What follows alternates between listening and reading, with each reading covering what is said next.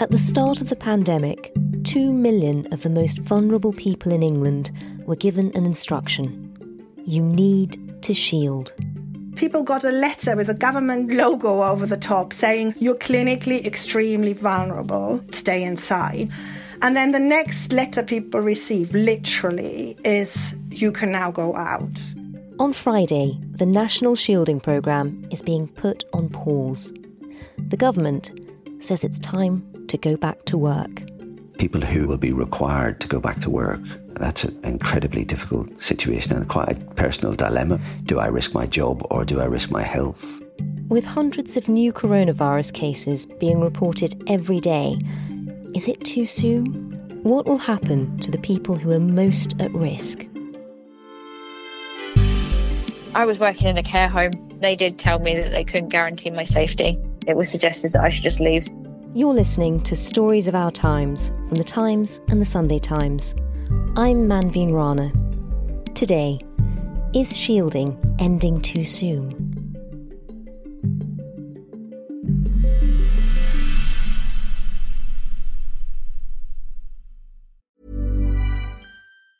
Hiring for your small business? If you're not looking for professionals on LinkedIn, you're looking in the wrong place. That's like looking for your car keys in a fish tank.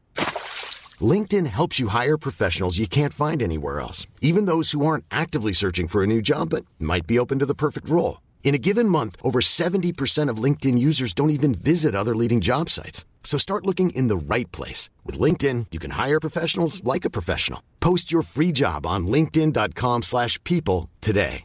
The secret to summer-ready skin is here. Osea's number one best-selling Undaria Algae Body Oil, clinically proven to instantly improve skin elasticity and transform dry skin to silky, soft, and unbelievably glowing. Its signature scent of freshly squeezed grapefruit, cypress, and mango mandarin transports you to sun-kissed summer days. Get healthy, glowing skin for summer with clean vegan skincare from Osea. Get 10% off your first order site-wide with code GLOW at OseaMalibu.com.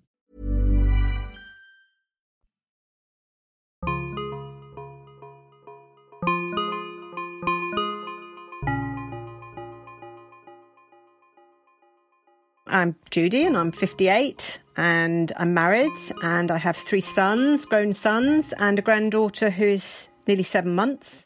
Judy from Northampton has multiple sclerosis. She has to take drugs that suppress her immune system. That meant that under government guidance, she's been shielding, staying at home and taking extreme caution, much more than the lockdown the rest of us have been living through. My granddaughter is one on Christmas Eve, and I said to my husband, We'll be together and I'll be able to hold her on Christmas Eve. But I don't think that's the case now. A few weeks ago, people who were shielding were told they could start to take tentative steps out of the house for the first time in months. The first trip I ever did was in the car, and I stayed in the car, and somebody walked past, and I said to my husband, Get them to go away. It was that bad. I've been to a garden centre which I hated. People just weren't; they wouldn't stay away from me. It was, uh, it was too overwhelming. It feels like everybody walking towards you has got COVID all over them. You get terrific sensory overload, and everything is loud. People are loud, and the cars are loud. Before the pandemic, Judy worked in a charity shop. I'm a social, very social person. I like working in my shop and I like all my customers and I like being busy. So it's very much the other side of my character. But yeah, that's what it feels like. Too much, too much. I have to go back to work soon and um, I have to try and face this. As we take these steps, we should be focusing on the most vulnerable. On the 16th of March, in the first daily government briefing on coronavirus, Boris Johnson introduced the concept of shielding that would radically change the lives of more than 2 million people. And to ensure that those with the most serious health conditions are largely shielded from contact, from social contact, for around 12 weeks. The guidance on shielding, issued in March, said people like Judy should stay indoors at all times. The government would even deliver food parcels if people didn't have family or friends who could shop for them. And those who are shielding should socially distance even from members of their own family in the same home. Now, those rules are changing. Our advice to those shielding is to take some steps now to start coming back to a more normal lifestyle. And then, secondly, from August the 1st, we will pause shielding. Today, I'm talking to three people Sean, Judy, and Lindsay about the impact of that decision on their lives. And we'll hear from the charities who are worried people could be forced to choose between their jobs and their health. I can't see you. Here we go. I'm currently broadcasting from a cupboard. Ta da!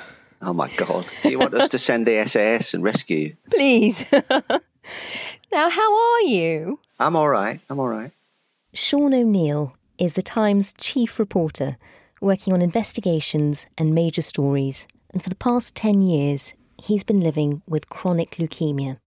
I love being in a newsroom. It's a kind of cantankerous, grumpy, funny, dark humoured place to work, and I've always enjoyed that atmosphere. So I really miss it at the moment. But it's not the same, is it? You know, I, I, you know, my colleagues who are in there, there's a kind of small skeleton staff producing the paper, you know, in, in the office. Yeah, but um, won't be back to normal. Yeah, it's it's not normal. But you're determined to go back. I am. Yeah.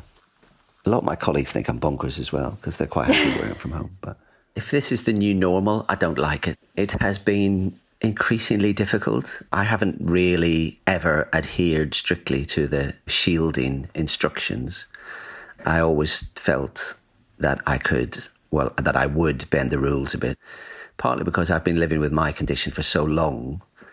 I have a, a kind of built in caution, almost like a muscle memory around, you know, the times when I had chemo. I can imagine. I have to kind of take myself out of circulation for a while and then gently introduce yourself back into it, you know.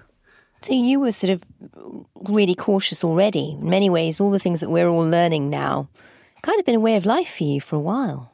At the beginning, I was very cautious. Then when I had chemotherapy, I was extremely cautious coming back to work after that. And there was a period, you know, where I never went on the tube ever. But at the same time, my consultants and my clinical nurses were always telling me you've got to try and live life as normally as possible. So I, I kind of take the same lessons into this. But, you know, some of the rules I think we were given as shielders, you know, don't come within three steps of any member of your family. At any time, not even Yeah. sort of the people at home. Yeah, the, the people at home, you were supposed to stay three steps away from them. And, and frankly, that was, for me, that just seemed silly, you know. I've got kids aged 10 and 12. They don't understand how to stay three steps away. So I, I, I never took that one seriously or enforced that one, really. I, I, I have so kind of little faith in the government rules and regulations and the way they were enforced and, and the way they've been interpreted by certain people in the government that I decided to make my own sort of risk assessments and That's so interesting. Why do you have so little faith in the official guidance? because I, I could see this coming. You know, it was happening all over Europe. Yeah. And we were so late to the lockdown. That's why we made a decision as a family to lock down personally earlier because we decided then we have to make our own decisions here. You have sort of relaxed the rules a bit now. Tell me what that's been like. I mean, have you used public transport or have you been out shopping? What are you doing? My one and only venture onto public transport, I had an appointment for a checkup at the hospital, which had been delayed. So I, had to go in for my blood tests and, and all that. And I, I diligently set off to, to go on my bike. You know, I thought, you know, I'll avoid public transport.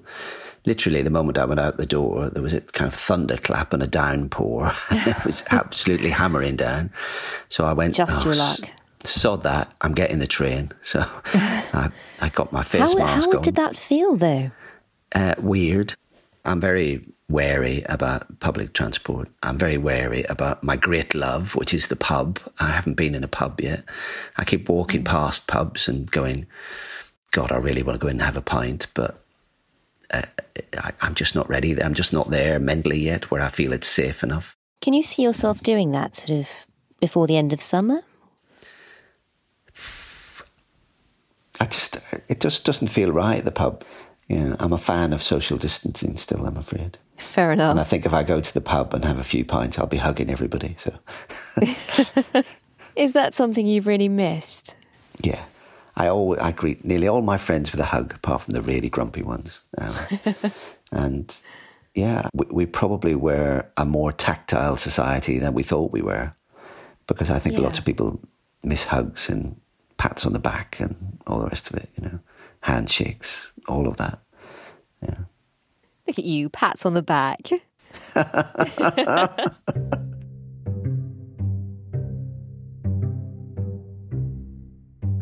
Well, look, take me back to March, which is, you know, last time I saw you, last time we spoke properly.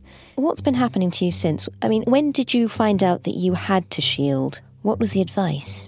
The advice was stay indoors, do not go out under any circumstances. If you need fresh air, sit near an open window, sleep separately. But just don't go out ever.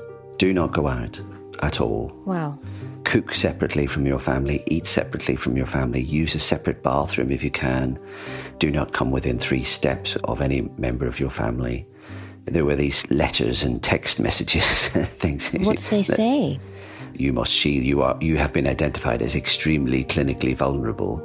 Extremely um, clinically vulnerable. Yeah. Because I know they sort of categorize it as sort of clinically vulnerable and extremely clinically yeah. vulnerable. So you're sort of you're in the um. I'm in the, the extreme category. Yeah the elite shielders. yes, the elite. I like that. In Northampton, Judy has been writing online about her experience of shielding with MS and her fears for the future.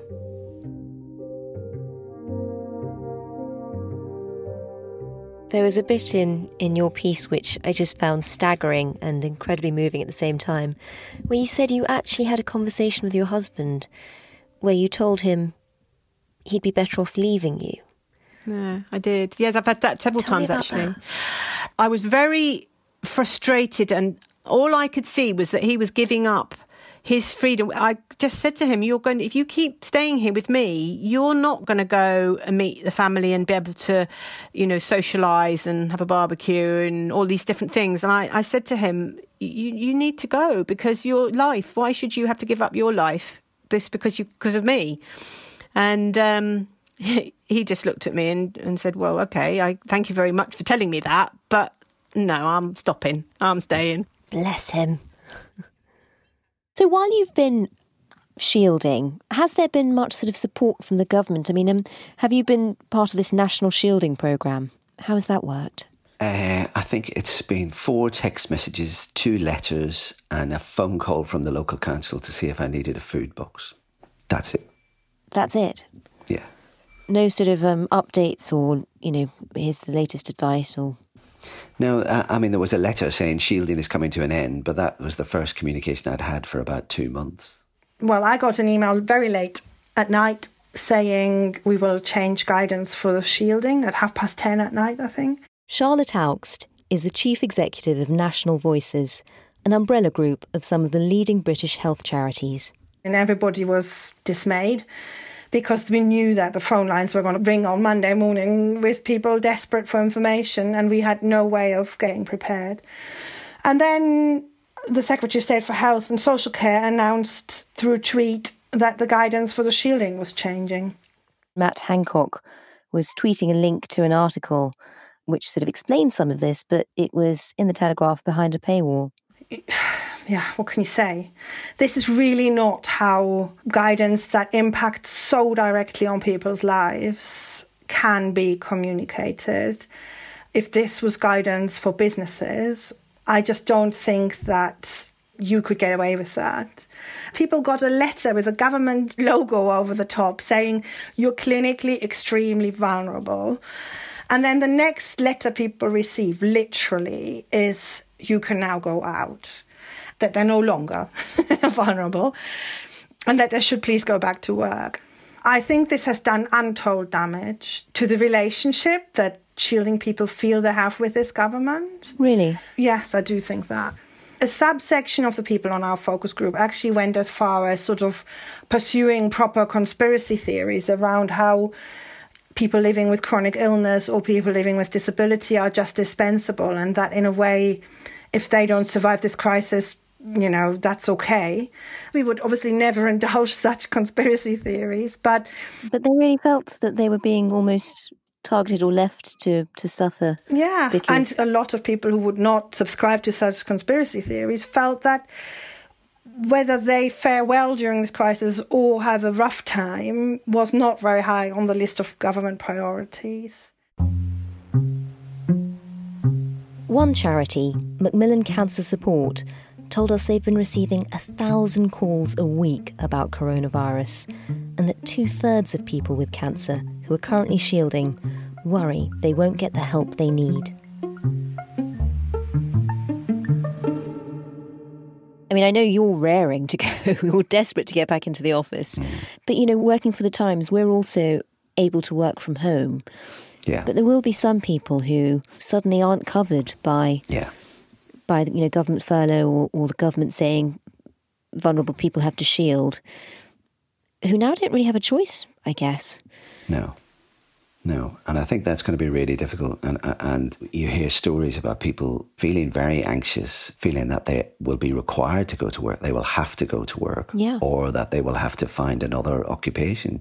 That's an incredibly difficult situation and quite a personal dilemma for a lot of them. You know, do I risk my job or do I risk my health? You know, that, they're faced with a very stark choice there each announcement has been so hard. It just feels like we're being pushed off a cliff. They say go back to work if it's COVID safe, but what's COVID safe? And you just endless questions now. Just endless, endless questions. At the moment, I'm angry at myself, and that's come up a lot because if I didn't have MS, I wouldn't be in this situation.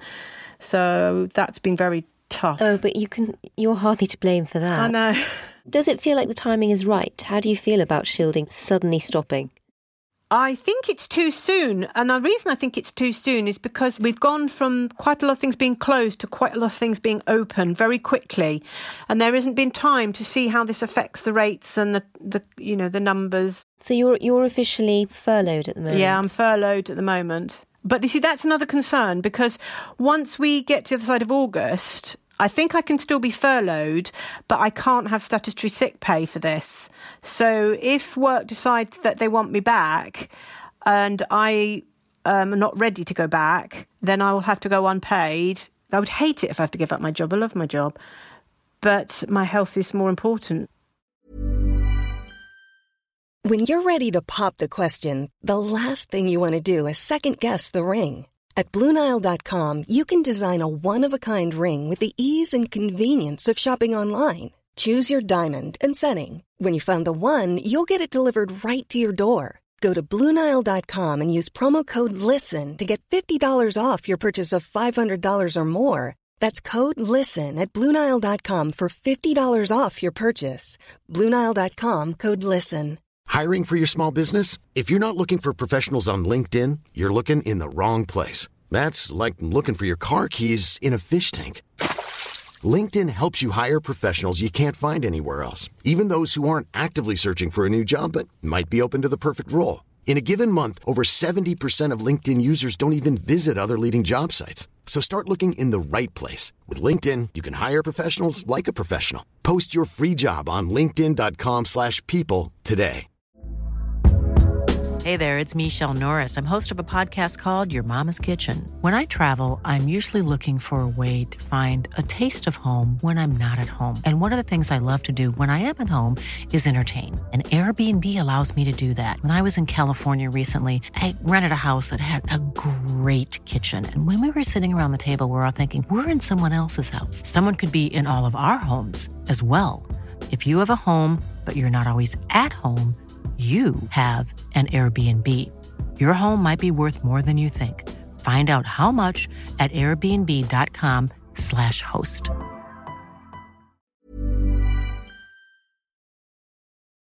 I do think it is problematic to not provide any kind of guidance as to what financial help might be available to people if their workplace can't be made safe. That's Charlotte Augst again. At the moment, Uh, some people are furloughed. The furlough scheme is running out. Some people are on statutory sick pay. Statutory sick pay is running out. And then there is a benefit around employment assistance for people who are too sick to work. And by definition, they're not too sick to work. You know, they won't pass those tests. It's about can you stand and can you open an envelope and can you answer a phone call. And if you can do these things, then you can work. You won't get that benefit. And we have pushed repeatedly the government as to what people should do if their workplace can't be made safe. And we have had no answer. The only answer we get is you need to talk to your employer.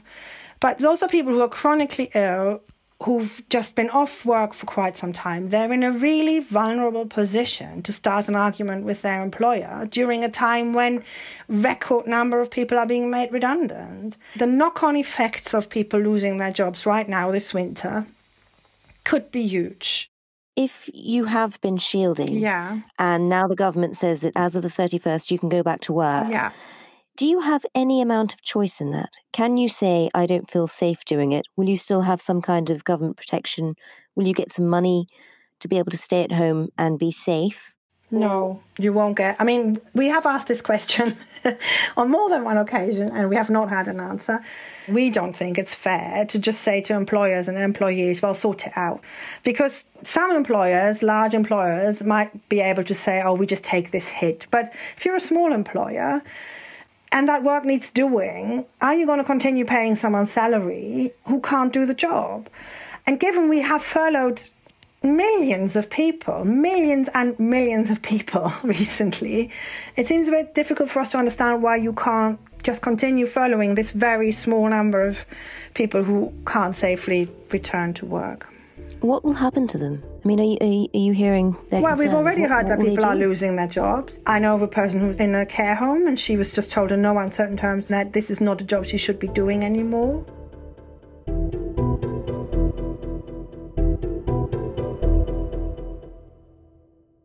I was working in a care home. They did tell me that they couldn't guarantee my safety. Lindsay is 32 and she's worked in healthcare since she was 19. She lives in Sheffield with her husband and her daughter, who's also shielding.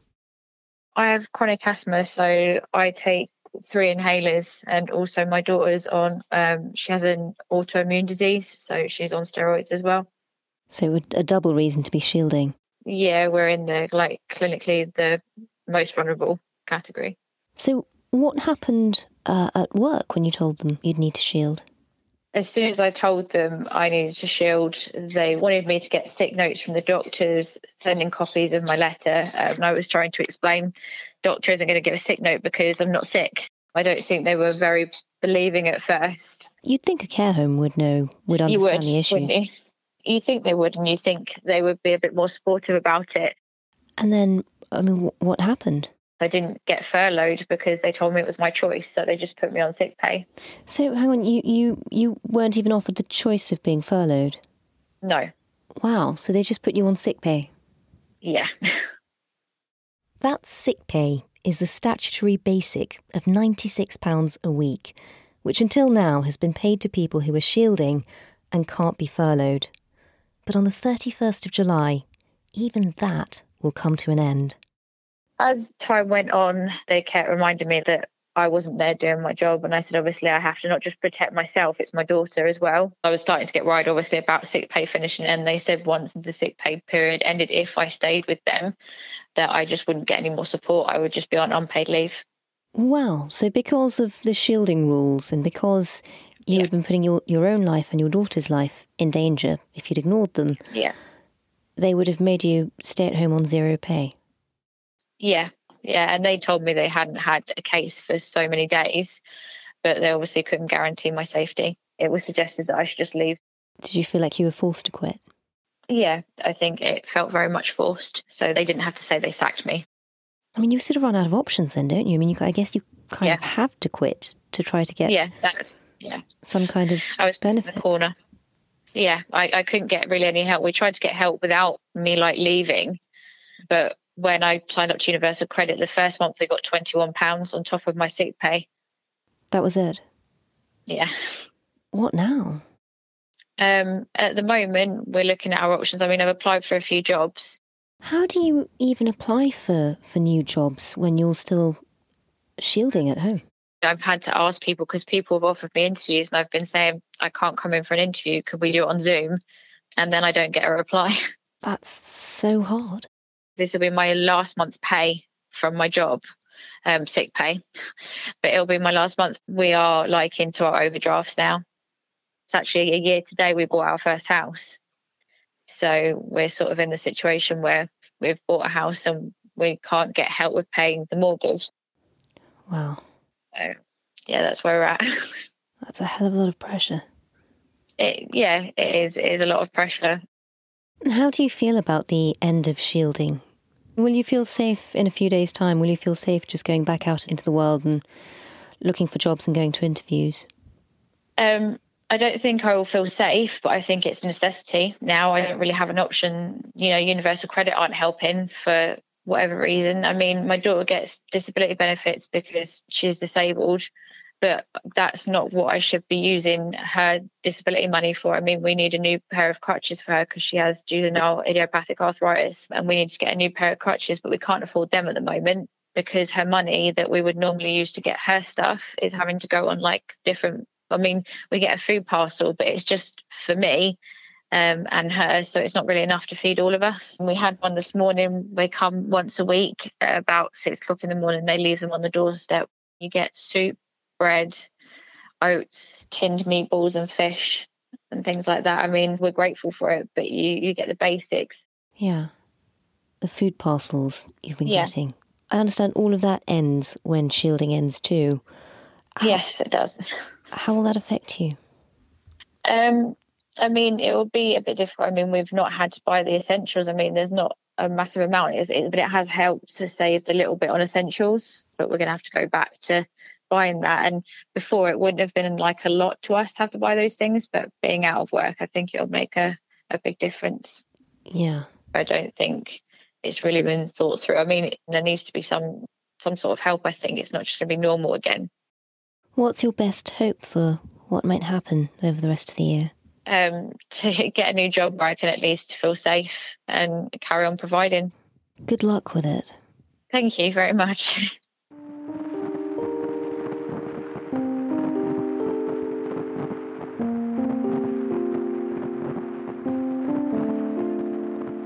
Charlotte, for those people who've been shielding so far and now seem to be falling between the cracks, what do you think needs to be done?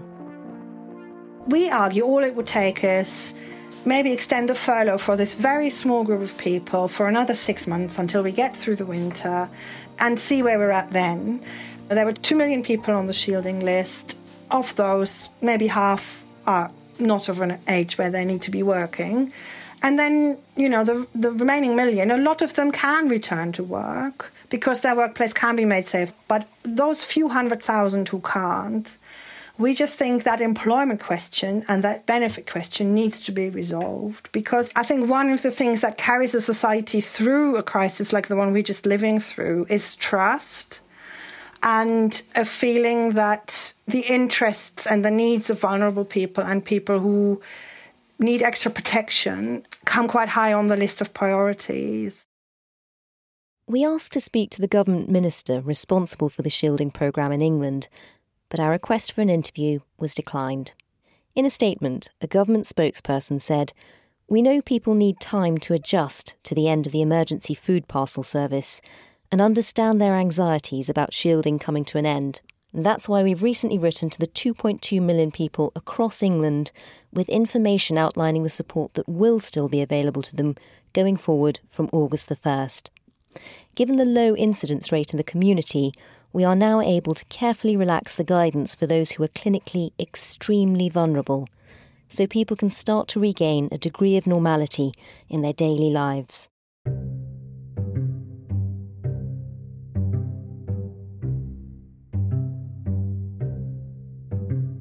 I'm much more worried about the winter than I am now.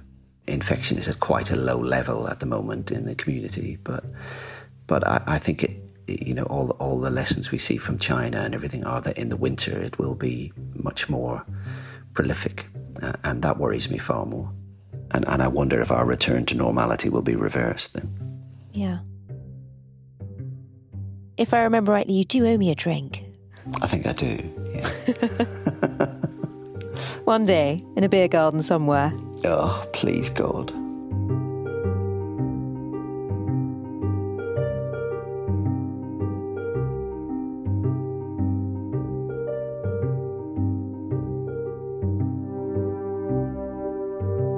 You've been listening to Stories of Our Times with me, Manveen Rana, and my guests, the Times chief reporter, Sean O'Neill, the chief executive of National Voices, Charlotte Augst, Judy in Northampton, and Lindsay in Sheffield. You can read all of Sean's reporting with a digital subscription to The Times and The Sunday Times. Visit thetimes.co.uk slash subscribe to find out more. The producer was James Shield.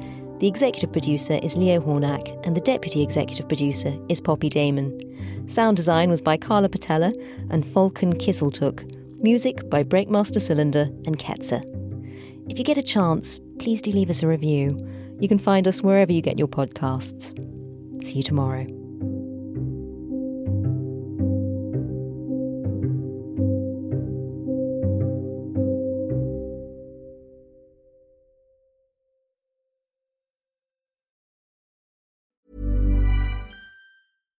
When you make decisions for your company, you look for the no brainers. And if you have a lot of mailing to do, stamps.com is the ultimate no brainer. It streamlines your processes to make your business more efficient, which makes you less busy. Mail checks, invoices, legal documents, and everything you need to keep your business running with stamps.com. Seamlessly connect with every major marketplace and shopping cart. Schedule package pickups and see your cheapest and fastest shipping options from different carriers with rates up to 89% off USPS and UPS rates. And with the stamps.com mobile app, you can take care of mailing and shipping wherever you are. Make the same no-brainer decision as over 1 million other businesses with stamps.com. Sign up with code program for a 4-week trial plus free postage and a free digital scale. No long-term commitments or contracts. That's stamps.com. Code program.